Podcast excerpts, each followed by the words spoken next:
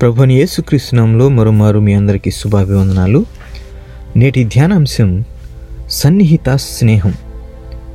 దేవునితో మనకున్న బాంధవ్యం యొక్క పరస్పర వైరుధ్య స్వభావాన్ని అతీతత్వం సమీపత్వం అనే రెండు వేదాంత పదాలు వివరిస్తాయి. వాటిని ఇంగ్లీష్లో ట్రాన్సెండెన్స్ అండ్ ఇమినెన్స్ అనేటటువంటి పదాలు ఉపయోగిస్తారు. దేవుని యొక్క అతీతత్వం అంటే దేవుడు భౌతిక విశ్వం నుండి వేరుగా ఉన్నాడు మరియు పరిమితులకు కట్టుబడి లేడు అని ఆయన మానవాతీతుడు మానవుల కంటే అన్ని విధాలుగా గొప్పవాడు శ్రేష్ఠుడు అని గమనించాలి. మరోవైపు దేవుని సమీపత్వం అంటే మనం ఆయన ప్రత్యక్ష స్నేహ బాంధవ్యాన్ని అనుభవించడం సాధ్యం. నేటి పాత నిబంధన పట్టణంలో యోబు దేవుని సన్నిహిత స్నేహం గురించి మాట్లాడుతూ ఉంటాడు ఇక్కడ. దేవుని యొక్క అతీతత్వాన్ని మీరు అర్థం చేసుకునేటప్పుడే ఆయన అంతర్లీనత లేదా సమీపత్వం ఎంత అద్భుతంగా ఉంటుందో ఆయనతో సన్నిహిత స్నేహాన్ని ఆస్వాదించగలడం ఎంత గొప్ప భాగ్యమో మనకు అర్థమవుతుంది. మరి నేటి ఈ ధ్యానాంశంలో మొదటిగా కీర్తనలు పద్దెనిమిదవ కీర్తన ఏడు నుండి పదిహేనవ వచ్చిన వరకు ఈ రోజున మనం ధ్యానం చేస్తున్నాం. అతీతుడైన దేవుని ఆరాధించండి ఆయన అద్భుతమైన సాన్నిధ్యాన్ని ప్రేమించండి. దావీదు అద్భుతమైన దేవుని సాన్నిధ్యాన్ని గురించి మాట్లాడుతున్నాడు. ఏడు పన్నెండు పదమూడు వచనాలు చూసినట్లయితే భూమి కంపించి అదిరెను పర్వతముల పునాదులు వణికెను. ఆయన సన్నిధి కాంతిలో నుండి యహోవా ఆకాశమందు గర్జన చేసెను సర్వోన్నతుడు తన ఉరుము ధ్వని పుట్టించెను అనే మాటలు మనం చదువుతాం. ఈ కీర్తనలో మనం అతీతమైన దేవుని శక్తి మరియు కోపం రెండింటినీ మనం చూస్తాం.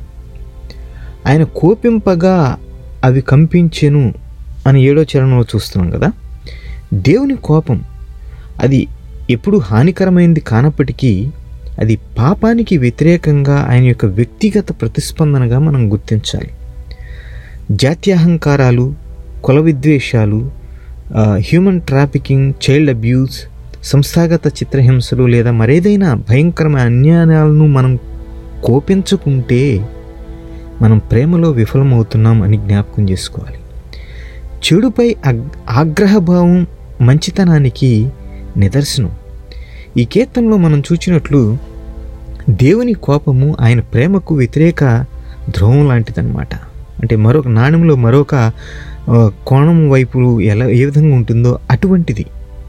అయినప్పటికీ ఇది దావీదు దేవునితో తనకున్న సన్నిహిత స్నేహాన్ని వ్యక్తపరిచే కీర్తనగా మనం గుర్తించాలి. అంటాడు కదా మొదటి వచనంలోనే మనం చూసాం ఆల్రెడీ యహోవా నా బలమా నేను నిన్ను ప్రేమించుచున్నాను అనే మాటతో ఈ కీర్తన ఆరంభించాడు దావీదు. దావీదు దాన్ని తేలిగ్గా తీసుకోలేదు సుమి. అతీతుడైన దేవునితో సన్నిహిత స్నేహం కలిగి ఉండడం యొక్క అపారమైన విశేషాన్ని తను అర్థం చేసుకున్నాడు. నెక్స్ట్ చూసినట్లయితే మత్తయి వార్త ఇరవై ఒకటో అధ్యాయం ముప్పై మూడు నుండి ఇరవై రెండు పద్నాలుగు వచ్చిన వరకు మనం చదువుతున్నాం. దేవుని దేవుని ఆహ్వానాన్ని అంగీకరించి ఆయన సన్నిహిత స్నేహాన్ని ఆస్వాదించడం ఇందులో మనం చూస్తాం. మీరు వ్యక్తిగతంగా రాజరికపు వివాహానికి ఆహ్వానించబడితే ఎలా ఉంటుందో ఒకసారి ఊహించుకోండి. అన్ని కాలాల్లోకెల్లా అత్యంత గొప్ప రాజరిక వివాహానికి నీవు నేను మనందరం కూడా ఆహ్వానం పొందుకున్నామని చెప్పి లేతే అందుతుందని ఏసై చెప్పడం మనం చూస్తాం. దేవుని రాజ్యాన్ని ఈ భాగంలో ద్రాక్ష వనముతోనూ వివాహ విందుతోనూ ఏసై అభివర్ణించారు ఇక్కడ.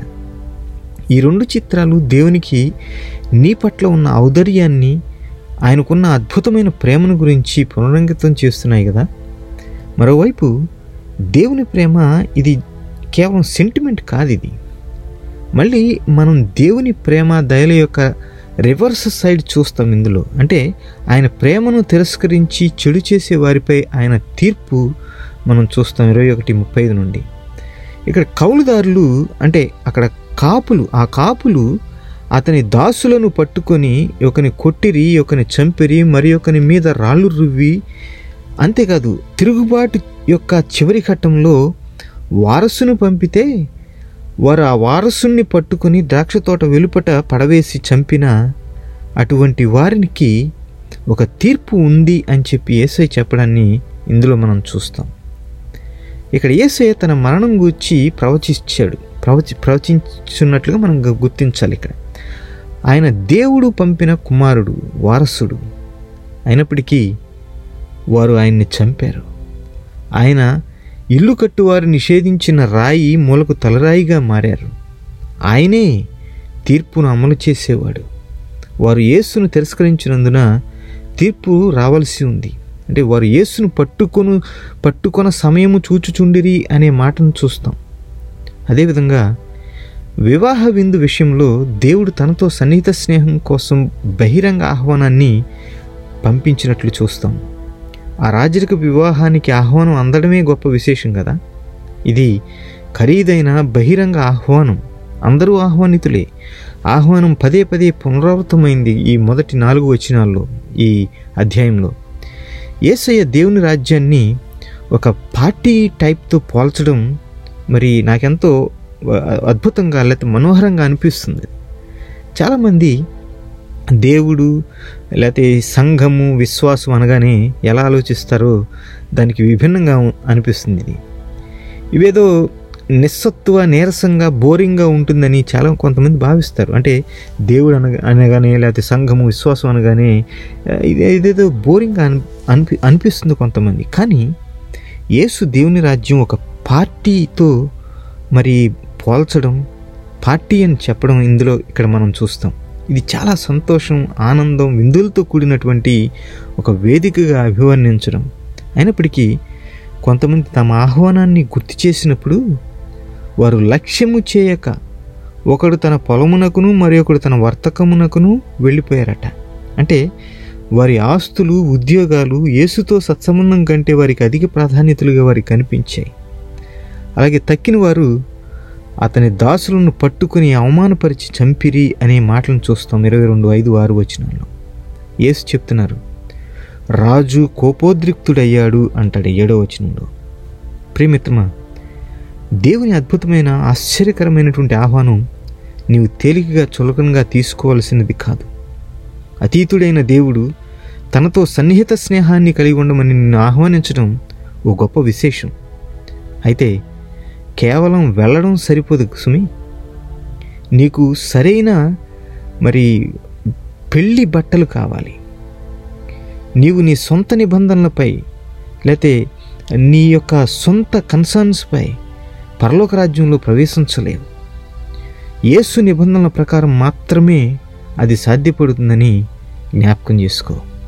థ్యాంక్ఫుల్లీ మన మరణ తన యొక్క మరణ పునరుద్ధానం ద్వారా అలానే పరిశుద్ధాత్మను నీకు నాకు బహు బహూకరించుట ద్వారా యేసయ్య నీకు నాకు అవసరమైన ఆ ప్రశస్త వస్త్రాలను అందించారు. దేవునికి మహిమ కలుగును మరి చివరిగా యోగు గ్రంథం ఇరవై ఐదు నుండి ఇరవై తొమ్మిదో అధ్యాయం వరకు మనం చదువుతాం ఈ రోజున. దేవుని మానవాతీతుడి ఐ మీన్ దేవుని మానవాతీతుడని అర్థం చేసుకుని ఆయన సమీపస్తులని కూడా మనం తెలుసుకోవాలి ఇందులో. ముందుగా కొన్ని ప్రశ్నలు. మీరు ఎదుర్కొంటున్న సమస్యలను ఇబ్బందులను చూసి ఎప్పుడైనా కృంగిపోయారా? మీకు సహాయం చేసే శక్తి దేవునికి ఉన్నాయా అనే అనుమానం మీకు ఎప్పుడైనా కలిగిందా? యోబు దేవుని యొక్క అతీతత్వాన్ని అర్థం చేసుకున్నాడు. అంటే ఆ ట్రాన్సెండెన్స్ని అర్థం చేసుకున్నాడు. దేవుని హస్తమును గూర్చి నేను మీకు ఉపదేశించేదను అంటాడు ఇరవై ఏడు పదకొండులో. అంటే మన చుట్టూ ఉన్న ఈ బాహ్య ప్రపంచంలో దేవుని యొక్క మహాశక్తిని గూర్చి మనం చూసేదంతా ఆయన కార్యములలో స్వల్పములు. ఆయనను గూర్చి మనకు వినబడుచున్నది మిక్కిలి మెల్లనైన గుసగుస శబ్దము పాటిదే. గర్జనలు చేయు ఆయన మహాబలము ఎంతైనది గ్రహింపగలవాడెవడు అని అంటాడు యోగు ఇరవై ఆరు పద్నాలుగు పదిహేను వచనాల్లో. అంటే మనం చూసేది చాలా తక్కువ. దేవుని యొక్క శక్తి యుక్తులను మనం ఏసమంతా కూడా మనం ఎరుగుము అని మనం గుర్తించాలి. మీకు దేవుడు మీకు సహాయం చేయగల శక్తిమంతులని ఈ సందర్భంగా మనం గుర్తుపెట్టుకోవాలి దేవుని బిడ్డారా దేవుడు మీకు సహాయం చేయగల శక్తిమంతుడు మాత్రమే కాదు ఆయన కూడా అలా చేయడానికే నిన్ను ప్రేమిస్తున్నాడనే సంగతి కూడా నువ్వు విస్మరించవద్దు యోబుకు దేవుని సమీపత్వాన్ని గురించి కూడా తెలుసు. ఎక్కడైతే సిసలైన జ్ఞానం కనబడుతుందో ఆ దేవుని సన్నిహిత స్నేహాన్ని వ్యక్తిగతంగా అనుభూతి నొందాడు యోబు.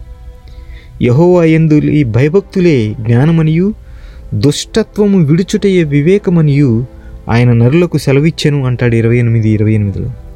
భయం అంటే దేవుని పట్ల భక్తితో కూడినటువంటి ఒక గౌరవభావం అన్నమాట దేవునితో ఉండే ఈ గౌరవప్రదమైన బాంధవ్యంలోనే మీరు జ్ఞానాన్ని కనుగొనగలరు అని చెప్పి ఈ లేఖనాన్ని బట్టి అర్థం చేసుకోవాలి.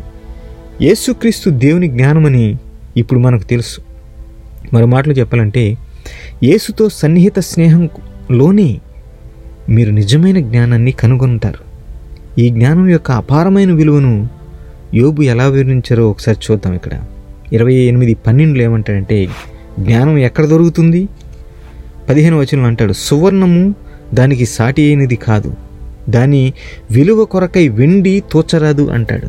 ఇరవై మూడో వచనంలో అయితే దేవుడే దాని మార్గమును గ్రహించును దాని స్థలము ఆయనకే తెలియను అంటాడు. అందుకే ఇరవై ఎనిమిదో వచనంలో మనం ఇంతకుముందు చదువుకున్నట్లుగా యహోవాయందుల భయభక్తులే జ్ఞానమనియు దుష్టత్వము విడిచుటయే వివేకమని మరి అందులో మనం చదువుతాం ఇరవై ఎనిమిదో వచనంలో. ఎలాంటి జీవితానికి ఇది దారితీస్తుంది అని మనం ప్రశ్నించుకుంటే ఇది దుష్టత్వాన్ని దూరం చేస్తుంది. పేదలకు తండ్రి లేని వారికి నశించుటకు సిద్ధమైన వారికి విధవరాండ్రకు గుడ్డి వారికి కుంటి వారికి అపరిచితులకు సహాయం చేయడంలో యథార్థమైన నీతియుతమైన జీవితాన్ని యోబి వివరించాడు ఇక్కడ. ఇరవై తొమ్మిదో అధ్యాయము. మరి పన్నెండు నుంచి పదహారు వచనంలో తర్వాత చదువుకోండి. యోబు పేదరికం గురించి మాత్రమే కాకుండా న్యాయం గురించి కూడా ఆలోచించాడు. ఇక్కడ పద్నాలుగు ప పద్నాలుగు పదిహేడు వచనాలు ఒకసారి చూసినట్లయితే ఇక్కడ అంటాడు. నేను నీతిని వస్త్రముగా ధరించుకొని ఉంటిని గనుక అది నన్ను ధరించెను. నా న్యాయ ప్రవర్తన నాకు వస్త్రమును పాగాయు ఆయను అంటాడు. అంతేకాదు పదిహేడులో ఏమంటాడంటే పదిహేడు వచనంలో దుర్మార్గుల దవడ పళ్ళను ఓడగొట్టి తిని వారి పళ్ళలో నుండి దోపుడు సొమ్మును లాగివేసి తిని అంటాడు. మీరు సాన్నిహిత్యంతో స్నేహంతో దేవునికి దగ్గరైనప్పుడు ఆయన కన్సర్న్స్ మీ కన్సర్న్స్గా మారతాయి. యోబు వలె మీరు పేదలకు తండ్రి లేని వారికి నిరాశ్రయులకు విధవరాండ్రకు సహాయం చేయాలని మీరు కూడా కోరుకుంటారు. మీరు అన్యాయానికి గురైన బాధితులను రక్షించాలనుకుంటారు. మీరు మీ దేశంలోని గుడ్డివారిని కుంటివారిని పేదలను శరణార్థులను చూసుకోవడానికి ప్రయత్నిస్తారు. యోబు వాస్తవానికి దేవునితో తనకున్న సన్నిహిత స్నేహాన్ని కోల్పోలేదు కానీ దాని యొక్క స స్పష్టమైనటువంటి అనుభూతిని కోల్పోయాడు. అతను అత్యంత భయంకరమైనటువంటి బాధను అనుభవిస్తున్నాడు ఈ సందర్భంలో. ఎక్కడో దేవుడు మైళ్ళ దూరంలో ఉన్నాడని అతనికి అనిపిస్తూ ఉంది. గమనించండి ఇటువంటి అనుభూతే మీరు కూడా ఈ సమయంలో అనుభవిస్తూ ఉన్నారేమో. అయితే యోబు యొక్క ఈ దృష్టాంతము ద్వారా ప్రోత్సహించబడాలి. మనం యోబు గ్రంథం చివరికి వచ్చినప్పుడు దేవుడు అతన్ని ఎన్నడూ విడిచిపెట్టలేదని మనకు అవగతమవుతుంది కదా? దేవుడు ఊహకందనంత అధికముగా అతన్ని ఆశీర్వదించబోతున్నాడని చెప్పి అక్కడ మనం చూస్తాం. తమ కోసం తాము మాట్లాడలేని వారి కోసం ఆయన మాట్లాడడాన్ని చూస్తాం. దేవుడు అతని సన్నిహిత స్నేహం యొక్క భావాన్ని తిరిగి పునరుద్ధరించడాన్ని కూడా మనం అక్కడ చూస్తాం. ఇప్పుడు యేసు ద్వారా మనందరం అతీతమైన దేవునితో సన్నిహిత స్నేహాన్ని అనుభూతిని పొందవచ్చు అని మనం జ్ఞాపకం చేసుకోవాలి. మన జీవితాలకు ఆయన అనుగ్రహించే ఆశీర్వాదాన్ని మనం తెలుసుకోవచ్చు దీని ద్వారా. తండ్రి సర్వసృష్టికి కారణభూతుడువైన నీతో సన్నిహిత స్నేహాన్ని కలిగి ఉండే కృపను నాకు అనుగ్రహించినందుకు వందనాలు నాయన. మీ ప్రేమను బట్టి నా కొరకు మీరు సిద్ధం చేసిన విందు కొరకై స్తోత్రాలు చెల్లిస్తున్నాను అపాత్రుడైన నేను మీ ఆహ్వానాన్ని మన్నించి మీ సన్నిహిత స్నేహాన్ని ఆస్వాదించడానికి ఈరోజు మీ వద్దకు వచ్చున్నాను ప్రభా. నేటి యోబు యొక్క దృష్టాంతంను బట్టి మీకు ధన్యవాదాలు నాయన. బాధల్లో కష్టాల్లో మీ సన్నిహిత స్నేహం ద్వారా నాకు అనుగ్రహించిన ఆశీర్వాదపు వాగ్దానాన్ని విడిచిపెట్టక ఒడిసి పట్టుకున్నటకు సహాయం చేయమని యేసు అతిశ్రేష్ఠనామ ప్రార్థించి వేడుకుంటున్నాను తండ్రి. ఆమెన్.